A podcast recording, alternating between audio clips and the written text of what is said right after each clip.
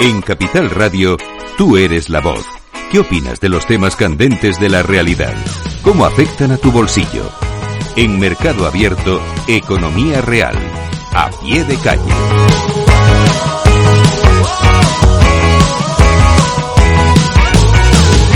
Gobierno ha aprobado una medida para favorecer el acceso de los jóvenes al mercado de la vivienda. Concederán avales del ICO, del Instituto de Crédito Oficial, de hasta 2.500 millones de euros, para cubrir así el 20% de los créditos hipotecarios. Los jóvenes con menos de 35 años y las familias con menores a su cargo serán quienes se les facilitará las hipotecas para la compra de su primera vivienda, aunque en ambos casos sus ingresos no pueden superar los 37.800 euros brutos anuales y en caso de que la vivienda sea adquirida por dos personas, la cifra se elevará al doble. Además, para las familias monoparentales, el límite de ingresos se amplía un 70% hasta los 64.000 euros. La ministra de Vivienda y Agenda Urbana, Isabel Rodríguez, ha explicado cómo define el Gobierno esta iniciativa. Es un problema complejo donde no caben soluciones fáciles ni únicas y por tanto tenemos desplegado toda una serie de instrumentos para darle cobertura para avanzar en la solución de este problema.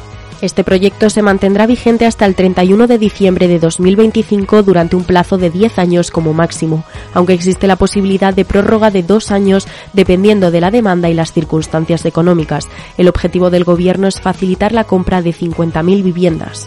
Por su parte, Sumar ha mostrado su disconformidad, recalcando que dan prioridad al alquiler frente a la compra de hipoteca. Yolanda Díaz, vicepresidenta segunda del Gobierno, discrepa y asegura también que fomentar la compra es una política fallida. Es evidente que el fomento eh, de la compra de vivienda, además eh, amparado con el aval del 20% de, capitales de rentas públicas, bueno, va a tener un impacto probablemente de seguir eh, subiendo el precio de la vivienda. Desde Podemos también han mostrado su rechazo. Javier Sánchez Serna, diputado y portavoz adjunto de Podemos, ha confirmado que esta medida es idea de la banca española. Porque efectivamente que el Estado avale con dinero público las hipotecas de los jóvenes para comprar una vivienda puede sonar bonito, pero no deja de ser, de nuevo, que el Gobierno dé dinero público a la banca. Como cada viernes en Mercado Abierto bajamos a la calle para preguntarles a ustedes, ¿es necesario que ICO avale a los jóvenes para poder acceder a la compra de vivienda? Me parece absurda porque realmente al final no van a hacer nada. Que pueda avalar la, una parte de, de, la hipoteca, me parece que fomenta la, la compra. Evidentemente sí que veo que eso va a hacer o puede hacer que suban los precios, o sea que entiendo que debería ir, ir acompañado de otras medidas y evidentemente pues pienso que por otro lado no es incompatible con fomentar el, el alquiler. Hombre, ahora mismo la verdad que hay poco, poco terreno para una persona joven para, para poder comprar vivienda. Entonces, que pueda llegar ayudas eh, del gobierno para fomentar esto en los jóvenes, pues a mí me parece que lo valoro como algo positivo.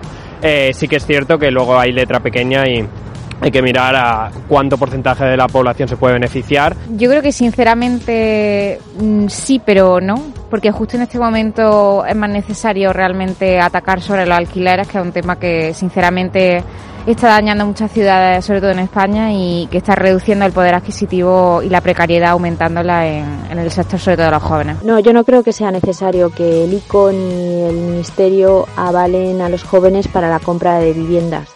Yo creo que lo que hay que hacer es otro tipo de iniciativas eh, que sean directas eh, en función de las características eh, de los jóvenes, como pueden ser temas fiscales. que tienen en cuenta la renta de la unidad familiar y después también medidas de empleo, empleo no precario. Esta medida ha desencadenado muchas críticas ya que se cree que esto influirá en la burbuja de precios.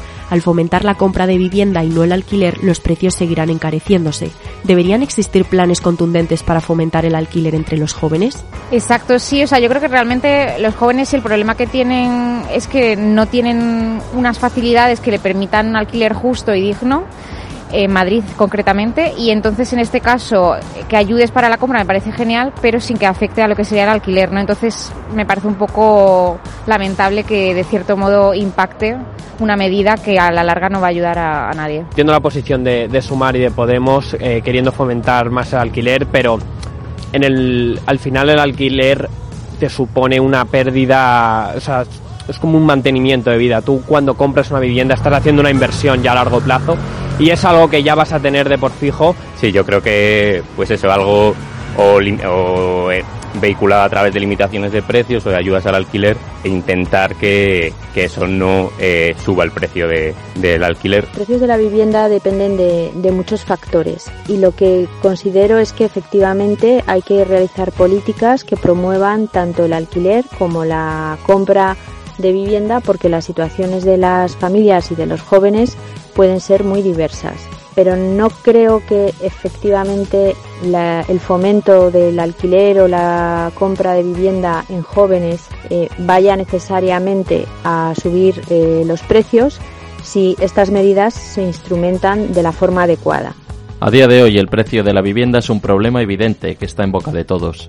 ¿Qué soluciones se deberían plantear para facilitar el acceso a esta y para fomentar la emancipación de los jóvenes? La mejor política de emancipación es eh, una, una facilidad para contratar y mayor abundancia de trabajo para, para los jóvenes y a partir de ahí ellos pueden generar ahorro y a partir de ahí pueden acceder a la vivienda con mayor facilidad. Pues yo creo que de ya, o sea, ya básicamente un techo en cuanto a lo que son los precios, alquiler para que se regulen y permita una facilidad y sobre todo se limitan a lo mejor alquileres más excesivos como Airbnb otro tipo de plataformas. Y por otro lado, el poder de compra de vivienda que creo que a día de hoy entre los tipos de interés y todo está súper elevado. Tiene muchas diversas soluciones, eh, pero, pero no es fácil. Al final, el principal problema es que los sueldos, el empleo general, pues, pues no son muy altos eh, los pisos cada vez están más caros a través de, debido a la inflación. Yo creo que las medidas tienen que ser vía eh, mercado laboral con eh, una buena oferta em, para cualquier tipo de cualificación, con contratos estables, contratos que, en los que se fomente la contratación y el talento juvenil y de esa manera con contratación em, estable eh, pues los jóvenes puedan acceder al mercado de la vivienda y a emanciparse. En definitiva, todavía hay muchas discrepancias, pero el problema de la vivienda en nuestro país continúa existiendo. Quizás la solución sea mejorar las condiciones del empleo.